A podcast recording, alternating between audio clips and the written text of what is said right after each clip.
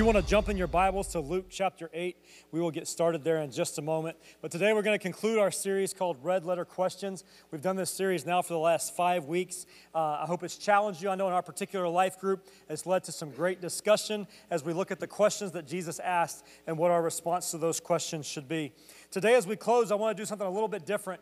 Um, I'm going to actually look at a red letter statement in the scripture, and I want to pose what question that should mean to us. What question should we ask ourselves after reading what Jesus stated in this passage? But if you have your Bible, Luke chapter 8, we're going to read verses 27 through 39. It says, When Jesus stepped ashore, he was met by a demon possessed man from the town. For a long time, this man had not worn clothes or lived in a house, but had lived in the tombs. When he saw Jesus, he cried out and fell at his feet, shouting at the top of his voice, What do you want with me, Jesus, Son of the Most High God? I beg you, don't torture me. For Jesus had commanded the evil spirit to come out of the man. Many times it had seized him, and though he was chained hand and foot and kept under guard, he had broken his chains and had been driven by the demon into solitary places. Jesus asked him, What is your name? Legion, he replied, because the demons had gone into him, and they had begged him repeatedly not to order them to go into the abyss. A large herd of pigs was feeding there on the hillside. The demons begged Jesus to let, him, let them go into them, and he gave them permission. When the demons came out of the man, they went into the pigs, and the herd rushed down the steep bank into the lake and was drowned. When those tending the pigs saw what had happened, they ran off and reported this in the town and countryside. And the people went out to see what had happened. When they came to Jesus, they found the man from whom the demons had gone out, sitting at Jesus' feet, dressed in his, dressed in his right mind they were afraid. Those who had seen it told the people how the demon possessed man had been cured. Then all the people of the region of the Gerasenes asked Jesus to leave them because they were overcome with fear. So he got into his boat and left. The man from whom the demons had gone out begged to go with him, but Jesus sent him away, saying, Return home and tell how much God has done for you. So the man went away and told all over town how much Jesus had done for him. Let's pray real quickly this morning. Dear Heavenly Father, God, I come to you right now. God, I pray over these next few moments that you, you would use your word to illuminate something in all of our hearts, God. I pray that you would challenge us, God, encourage those who need it today, and we thank you for it. In your name I pray. Amen. How many parents in the room today? Raise your hand. How many parents of young kids in the room today? All right, so we reached a new stage of childhood in our house uh, about two, three months ago. Uh, we reached the video game stage where we have a video game system in our house for the first time. My son will turn nine years old um, two weeks from tomorrow, and my oldest brother had an extra video game console that they weren't using and decided they would give it to us, which we were very thankful for. So I hid it for a little while. Then I finally set it up, got Aiden some games, and now, you know, we've been going through it. But I realized something about today's video game systems. Uh, they're a lot more complex than what we used to play when I was growing up. Uh, how many NES Nintendo people we got? Yeah. Sega Genesis? Sega Genesis was it for me. 97 Madden. You could get out of anything with a spin move. Um, you could not be tackled if you were Barry Sanders. Uh, you, know, you just hit spin move and you, you're out of it. But the video game systems nowadays are a lot more complex, I have found out.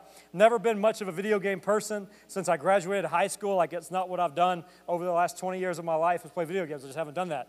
So I was thinking this can't be that complicated. So we went down to the local game store and bought him a couple games um, that I thought he would like. He is obsessed with dinosaurs. So we bought him Lego Jurassic Park. I thought, what better game for my son than Lego Jurassic World? We go home, we put the game in, and in about two minutes, I realized what I had done. Um, these games are a lot more complicated than it was when I was a kid. The, the, controllers when I was a kid, you had like A or B, up and down, left or right, and start button. Like there was no, now you got triggers and rumble packs and joysticks, and it's all on one controller. So Lego Jurassic World, my son made the assumption that I made also that at some point you're going to see a dinosaur in this game. Um, the problem is, I think you have to get beyond level one to see a dinosaur. Level one is about getting to a certain point that then lets you in the park to start seeing dinosaurs. So he's playing this game, and about two to three minutes into it, already frustrated, and I'm asking myself, why did you do this to yourself, Derek? Um, I didn't know what to do, so as any good parent would do, I went to YouTube and I Googled how to get out of level one Lego Jurassic World. And luckily for me, there are some people that do these things called walkthroughs. I don't know if you've ever watched one of these. If you have, I wouldn't raise your hand.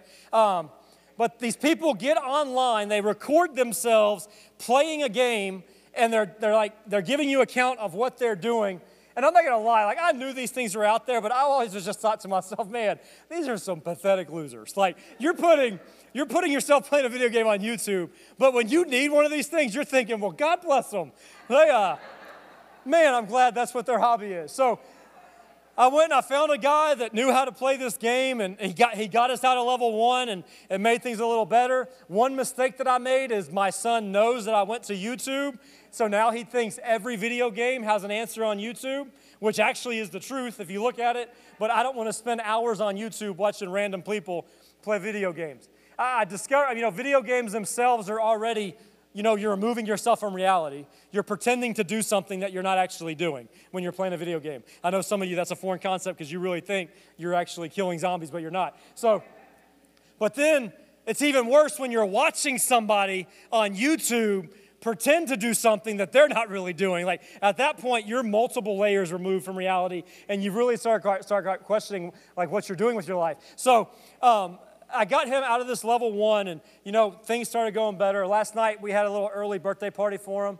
On his actual birthday, we're going to be on a cruise, so we want to do a little family birthday party for him early. And my uh, both my both his grandparents, my parents and Lisa's parents, bought him video games for his birthday. And one of the ones he's been asking for, he's also loves animals and he wants to own a zoo one day. If you ask him what he's going to do, he's going to own a zoo one day. He told me this morning that he needs $100 so he can buy a zoo. And I told him, okay, that's probably gonna be a little more. But he put the zoo game in the console last night before everybody left. And my brother looked at me and he saw this look of fear and trepidation in my eyes, I think. And he just kind of looked like, I said, well, in about five minutes, I'm going to know what kind of night I'm in for. Uh, this is going to be a game he understands, or we're going to have an issue. Luckily, this game he understands a little bit, so I don't have to look up a walkthrough yet. But I want to look at today's text that we just read through, and I think it's a walkthrough of how, what we can learn on how to deal with difficult situations, how we can learn to deal with disappointments, and how we can learn to use what God has done in our lives to impact others. If you look at this text, this man had been demon possessed for quite some time, chained hand and foot, uh, he was under the watch of a guard. No one wanted to be around this guy. He was crazy. And, and for so long, this is what his life was, this is what he knew his life to be. Um, but it's interesting in the scripture when it says that even though he had been chained hand and foot and kept under guard, he had kept breaking his chains and been driven by the demon into solitude. Number one in your bulletin today is the enemy's goal is to always isolate you in times of trouble. If you look at this scripture, the enemy was doing exactly what he wanted to do with this man in his life. He wanted to isolate him to make him think that he was completely all alone, that there was no hope, that there was no way out, that no one cared. He was probably even to the point that he was probably questioning is God even out there? Like, what is going on? Because when you are in trouble, the one thing the enemy wants to do more than anything else is get you by yourself. I don't know if anybody in the room can identify this, but I know in our, in our lives and in my personal life, all the times when I've gone through our deepest struggle, our deepest pain, all those times when we're going through something, it's interesting how in your mind you always remove yourself from other people and you start putting yourself in this environment where it's only you and it's only you and your thoughts and all the thoughts that are saying that nobody cares nobody wants to talk to me when the, when the reality is is you don't really want to talk to anybody else about what you're going through. And we're doing exactly what the enemy wants us to do which is isolating ourselves from other people. In times of trouble the enemy wants to do everything he can to minimize god and maximize your problem when you're in trouble, He wants the trouble to be the thing that you focus on. He wants the trouble to be the only thing that you can see. He doesn't want there to be any light of hope in your life because He wants you to magnify the trouble. But I think there's something we can learn from this demon possessed man on what he did. Obviously, he'd already gone into solitude several times. It's in the scripture. He had broken himself free of the chains that were binding him. This man was messed up, but there was one thing that we can see. And number two in your bulletin in times of trouble, cry out to God. And in the scripture, in verse 28, it just says, When he saw Jesus, he cried out and fell at his feet. He knew he was in trouble. He knew he was alone, But when he saw Jesus, he had enough faith to cry out to Jesus and then fall at his feet. I think if we're honest, we can learn something from this man today because when was the last time when you were in trouble, or maybe you're in trouble right now and you're going through something? When was the last time you cried out to Jesus? Maybe you're crying out to everybody else, but you're not crying out to Jesus. Maybe you're crying out to, to yourself all the time and, and you're isolating yourself and you're letting yourself get all alone and you're letting your thoughts torment you because you think what everybody else is saying about you or what they're doing and all of these things that probably are not even true because you're so isolated and you're not crying out to Jesus. What if we could follow the demon possessed man's example and cry out to Jesus? Do you ever think you're going to be told to follow the example of a demon possessed man at church? But there's something we can learn from what he did in this moment. You see, when we're in trouble, there is something inside of us that is wired to know that we need Jesus. It's just do we accept the fact that we need to cry out to him or not? I don't believe there's a person on the face of the earth that down deep does not know that they need Jesus. There's just some that accept him and some that don't and there's some that hear about him in a way that they can, they can uh, have a revelation of who he is, and there's others that haven't had that opportunity yet. But I believe there's something in all of us that we are wired to want and need Jesus because we, we were created by a God, and that was why he created us. In times of trouble, cry out to Jesus. There's something else that was, that was mentioned in this text where it says that not only did he cry out, he fell at his feet. I know for me, sometimes I'm good at crying out, but I'm also not real good about going to my knees and then praying. I might be good at crying out and say, Jesus, why is all of this stuff happening? And that's all I want to say. I don't want to then fall on my knees and fall at the feet of Jesus and say, Help me, guide me through this, show me what is going on. But what if we could follow the example of crying out to Jesus? My, the next thing down in the scripture, when it says that um, Jesus had commanded the evil spirits many times to come out of them. And then Jesus looks at him in verse 30 and says, What is your name? And the, the response is Legion, because there were many demons that had gone into him. Number three in your bulletin, Jesus will speak directly to your trouble. Jesus looked at this demon possessed man and said, Tell me your name. What is your name? And he replied legion because the demons the demons were so much a part of who he was they replied for him. There's many of us so we're calling ourselves legion. Jesus will speak directly to your trouble. When we cry out to him and we start praying and say jesus help us jesus guide us i think sometimes we think that what we're going through somehow is going to intimidate jesus just want to tell somebody in the room today that Jesus is not scared of your situation. Jesus is not, Jesus is not fearful of what you're going through.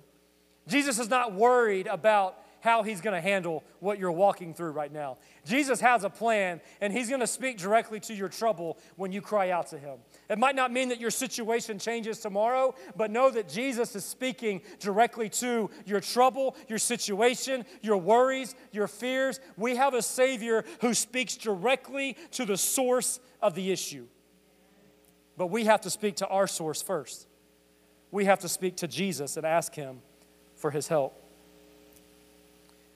I find it comforting to know that in these times where I'm going through things that I don't fully understand, walking through journeys that I don't fully understand, knowing that I have a Savior that's out in front of me, and he, it might not feel like He's talking to me sometimes, but I'm confident to know that He's ahead of me talking to my problem. He's telling my problem how it's to, how it's, what he's going to do with my situation. Jesus will speak directly to your trouble. I want us to look at verse 38 and 39. It says, The man from whom the demons had gone out begged to go with Jesus. But Jesus sent him away, saying, Return home and tell how much God has done for you. In this moment, I don't think you can blame this man. When Jesus was basically asked to leave, he's getting on the boat to leave. This demon possessed man followed him and begged him, Let me go with you. How can you blame a man who's known nothing but torment and solitude and anguish and desperation when all of a sudden the man the Savior comes into his life. He touches him, he sets him free, he delivers him, he gives him hope, he gives him a purpose. All of a sudden, his whole life changes. You cannot blame that man for wanting to go with Jesus and walk every step side by side with Jesus. But I love Jesus' response, and it's number four in your bulletin. What Jesus does for you is not all about you. What Jesus has done in your life, it was for you, but it was not all about you. And this passage of scripture, when it says that he looked at the man who was begging, Let me go with you, Jesus. Let me stay with you, Jesus. You gave me a hope. You've given me a future. You cared for me when nobody else would. Please let me go with you. The, the scripture says that he was begging, and Jesus looked at him and said, No, return home. There's another translation that says, No, go home and tell everybody how good I have been to you. What Jesus does is not all about us. What Jesus has done in your life, it's not all about you. What Jesus has done in your marriage, it's not all about you. What Jesus has done in your finances, it's not all about you. And, as a Christian, as a believer, when we get to a point where we realize that there is nothing that God does for me that is only about me, and whatever God does for me, there's a bigger purpose behind it, we start living a life that is more intentionally gospel focused than just sitting here saying, God, what can you do for me now? What can you do for me now? It's not all about us. I believe as Christians, too often, if we're honest, our prayers center around God, can you do this for me? God, can you do this for me? And I believe what God would say is once I have saved your soul, forgiven you of your sins, and set you on a no path, it's, it's not all for you anymore. Now I want to do some things through you. What could happen if we lived a life and saying, God, what can you do for me? But we're more focused on what can you do through me? Because it's not all about you. And then, number five in your bulletin, everyone's excited because I got through the first four really quick, but this one's a little bit longer. But number five in your bulletin is there are some doors that can only be opened with your pain. Some doors can only be opened with your pain. When you read this scripture that we read today, and I've been like living in this passage now for about two weeks. But as you read this passage, do you think anyone in this man's town could have taken him seriously if they had not seen what Jesus did for him first? This whole man's existence was being chained hand and foot. He was kept under guard. He was crazy. No one wanted to be around him. But then Jesus comes on the scene, delivers him, and then all of a sudden, this man is asked by Jesus, actually told by Jesus, No, you go home, go back to where everybody knows you, go back to where everybody knows all the craziness that you have done, and tell everybody how good I was to you. The reason that this man could do this is because he was going to return to the exact place where everybody knew his pain. When I read this scripture, the very first sermon I ever preached at Life Point on a Sunday morning was this text, and I called the message Go Home. Because as Christians, if we're honest, that is the one place that so many of us refuse to go. We want to do everything around the world we want to send money everywhere we want to send it, and there is nothing wrong with any of that. But wouldn't it be a sad reality to get to heaven one day and realize that we saved so many people on the other side of the world, but yet our neighbors, our brothers, our sisters, our moms, and our dads are going to hell because we refuse to go home? What could happen if we said, God, we will return to wherever you want us to return to? The reason we don't like to do it is because we know the people at home know what's wrong with us. They know our issues. They know what we've done. They know what we said. They know what we've said to them. They know what we've done to them.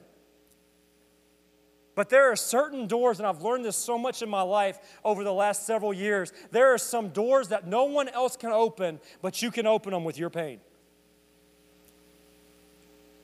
You can open doors that no one else can open if you will allow God to use the pain you've been through. I think sometimes as Christians we get into the, the habit of enduring. And we pray prayers that God, while I'm enduring, and even though it's tough, I'm going to keep. And, and there are things that we're going to have to endure in this life. I'm not trying to paint a picture that's not the case. But what would happen if we could say, instead of enduring the difficulties we're going through, I'm going to embrace them for a higher purpose? There's some things I don't understand. There's some, there's some doctor's reports that don't seem right. There's some relational conflicts I don't understand. I don't know why I got divorced, and I don't know why my marriage isn't working. I don't know why my kids aren't coming to Christ. I don't know why my job never seemed. What if we could embrace what we're going through for a higher purpose? What if we could learn to say, God, I know there's going to be difficulties, but I know you're with me. I know it's not all about me. I opened the day by saying I wanted us to look at what question Jesus' red letter statements should make us ask ourselves. And I don't know why, but as I was driving around preparing for what I was going to preach today, several weeks back, I just kept getting this question in my mind Derek, what are you sitting on? Derek, what are you sitting on? And then I read this text, and I believe the question that he was asking me is what he wants to ask everybody in this room today. What has God done for you that you're now just sitting on? What has God done in your life that you're refusing to tell somebody else about? What has God done in your marriage that you're refusing to encourage somebody else through their difficulty? What has God done in your children that you're not telling somebody else He'll do for their own? What are you sitting on? What reconciliation has God done in your life that you're just sitting on? Because you think it was all about you, but it wasn't all about you. It was for you, but it's not all about you. What gifts and talents are you just sitting on? I believe there's people in this room that God has asked you to do things and you're just sitting on it because you don't think you're ready, you don't think you're qualified, you don't think you're good enough. In this scripture, Jesus cast the demons out. They went into the pigs, they ran off the hill, and they drowned. The next mention of the man, they came to find the man clothed in his right mind, sitting at Jesus' feet. It doesn't make it sound like this was drawn out over a long period of time. This story, the way it's written contextually, it seems like it was all same day, probably pretty close time frame together. Then the next mention of the man is when he's begging to stay with Jesus, and Jesus looks at him and says, No, you don't stay with me. Now you go home and you start telling people all about me. If you are waiting to do what God has asked you to do because you're not ready yet, why aren't you ready yet? Jesus didn't tell this man, go get your four year seminary degree, go attend 15 classes. Make sure you go to this meeting and this meeting, and there's nothing wrong with any of that. We should all do that. But God has something for all of us to do, and it's not for tomorrow, it's for today. There are things that God will guide you to do to direct you for your future. I completely understand that. And there's, there's qualifications that we have to look at. But while you're getting qualified for what you think your grand calling is, do some stuff in the meantime. I think we have too many people sometimes that think that Christianity is like this professional level job. And it's just being open to say, God, whatever you need from me, I'm willing to do it. I don't think there's a person in this room that could say that God's never done anything for you. And if you have, if you, if you really think you can say that, the fact that you're sitting in this room alive today, He's done a lot for you. I can look back on, on my life of all the close calls on the freeway. God has done a lot for us that we don't thank Him for. He has a plan for everybody in this room. And what if His plan could be shaped around your pain? And maybe you don't like that I'm saying that, well, you don't know what I've been. I don't know what you've been through. And I'm sure a lot of it has been very difficult. I'm not trying to minimize that. And if you're in a situation right now that's abusive or someone's hurting you, I'm not saying sit in that. I'm saying leave it. God's not going to leave you somewhere that is going to physically harm you if you're in a relational conflict or a relational situation. Get some help. Tell us. We'll help get you out. We've got big guys in the church. we're happy to help. But what if God could use the pain that you've been through, or maybe the pain you're going through now, for a higher purpose? But Jesus' example himself, Jesus opened a door that only his pain could open. We're going to celebrate Easter next week. We should celebrate it every week as a believer. But Jesus, on that cross, the pain that he went through opened the door for me and you that nothing else could have opened it for.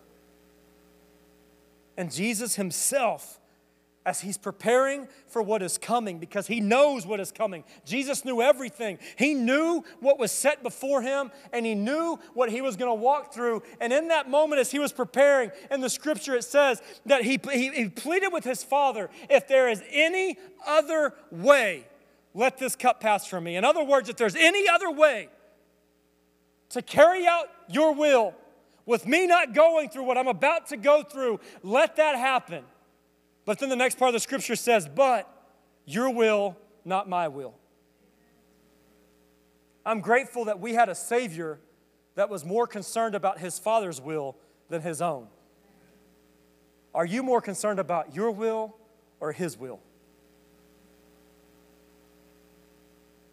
If I'm honest, as I was preparing and kind of praying through some things over the last several weeks, if I'm honest, I can say personally, there's some areas where I've gotten very comfortable and it's made me frustrated lately, and it's made me a little angry lately. It's made me a little short tempered because down deep, I have this frustration that I have allowed myself to become comfortable, and I don't like that feeling.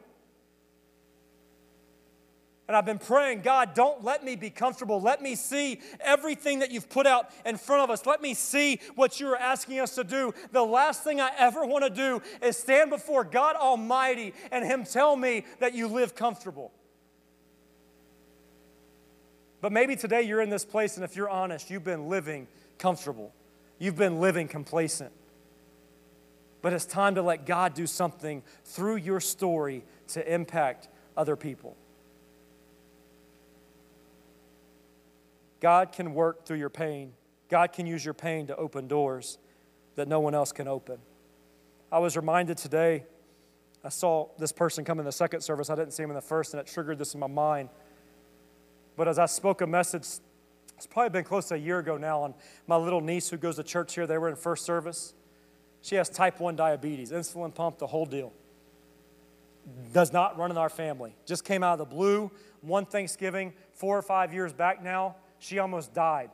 Taken by ambulance from an urgent care to Texas Children's, no clue what happened, and then all of a sudden they discover that she's in a diabetic coma, basically. I'll never forget walking in the hospital room, trying to trying to talk to my brother because I'm thinking, how in the world do I give words of encouragement for what they are facing, the battle that is in front of them? But they've just taken it in stride.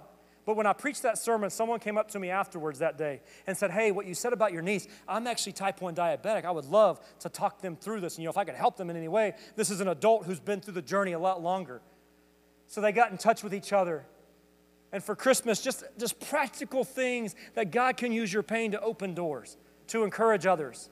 For Christmas, my niece's favorite little Christmas present was this little necklace that says, We're in this together, from that person who's type 1 diabetic who's an adult. And my brother said, That was, she will not quit talking about. That was her favorite present.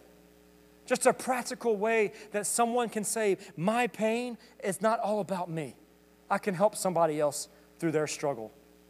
And there's so many stories that we could say in the church of people who have used their pain. I am telling you, do not miss Easter next week.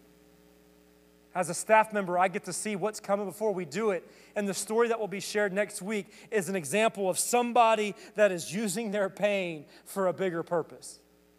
Don't miss next week. If you've got somebody going through something, bring them with you next week and watch God transform their life through someone that is willing to, to open someone else's door by using the pain that they have been through in their life.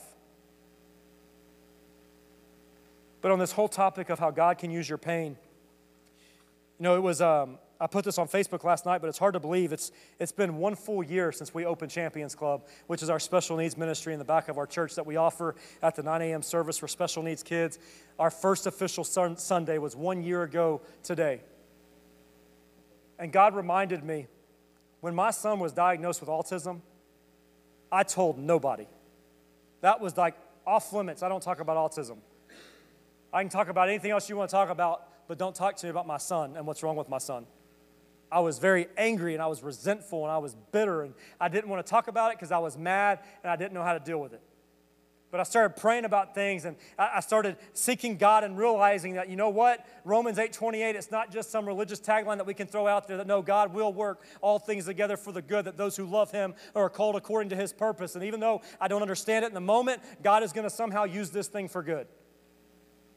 So we decided about a, six months after he was diagnosed that this was not going to be something as a family that we endured. We were going to embrace it. And we were going to say, God, whatever you want to do, use it. We're going to believe that you're going to heal my son and he's going to walk completely free. But until you do, we're going to embrace it.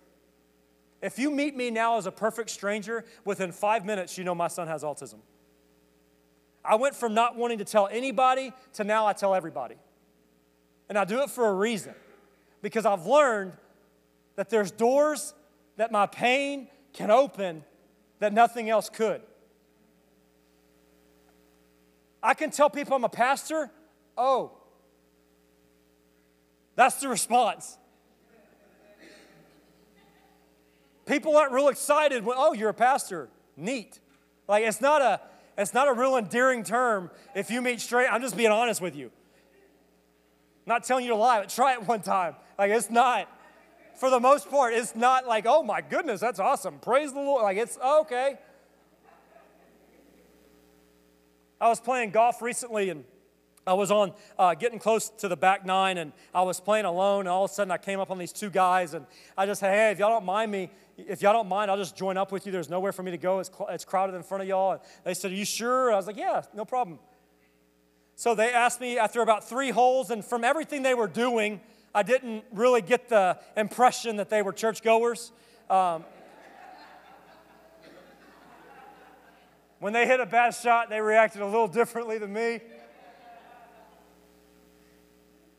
But after about three holes in, so about hole 12 or 13, one of them looks at me and says, Hey, man, what do you do? I was like, oh, I'm a pastor. oh, that's super. that's kind of like the response I get, like, God bless your heart. So, no conversations after that. It was a so we're just like on the tee box. I say, good shot, good, you know, whatever. Three holes later, so this is around 15 or 16. One of the guys says, hey, do you have kids? Yep, I got one that's almost nine, one that's five. My one that's almost nine, he's actually got autism. His immediate response, oh, I'm sorry. I said, why are you sorry?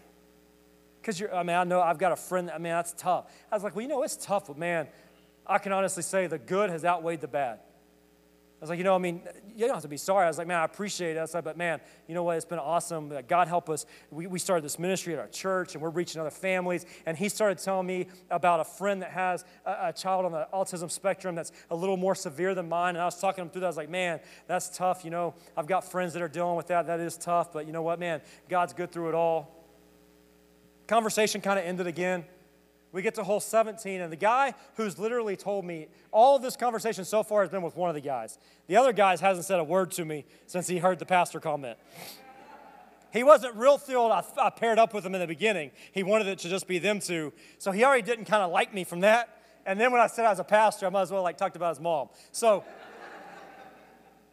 so we get to hole 17 and his phone rings and he quits playing. He's like, y'all go ahead. And so we just keep playing the hole.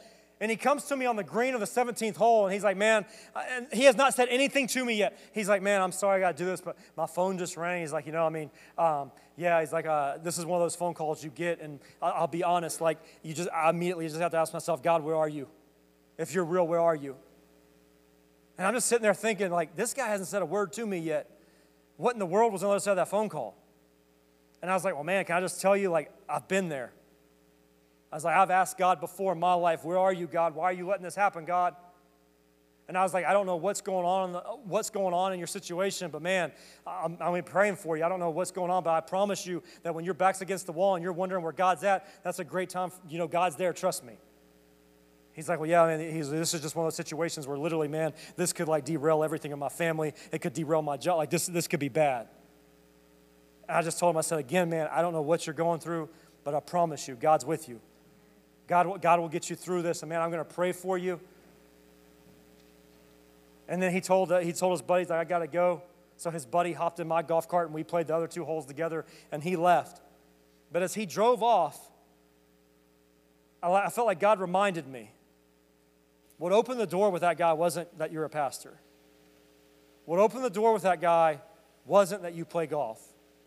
What opened the door with that guy, whether you realized it or not, was the fact that you talked about your son. You talked about your pain. And he saw you going through pain with a little bit of hope. And he's, go, he's, he's walking into a situation right now, and he's got an inkling of, well, wait a second. I mean, this guy sounds like he has a little bit of hope, and he's going through something. I might not ever see that guy again, but I can promise you that my son in the fact that God is going to do something through our pain and that in spite of our pain and, and that no matter what comes our way and no matter what happens, we know that God has a plan and a purpose. Or your pain can open doors that nothing else can. I believe there's people in this room, you're going through things and you've been through things and you don't understand it and you don't think it's fair. And I want to tell you, it probably isn't fair and it's probably not right.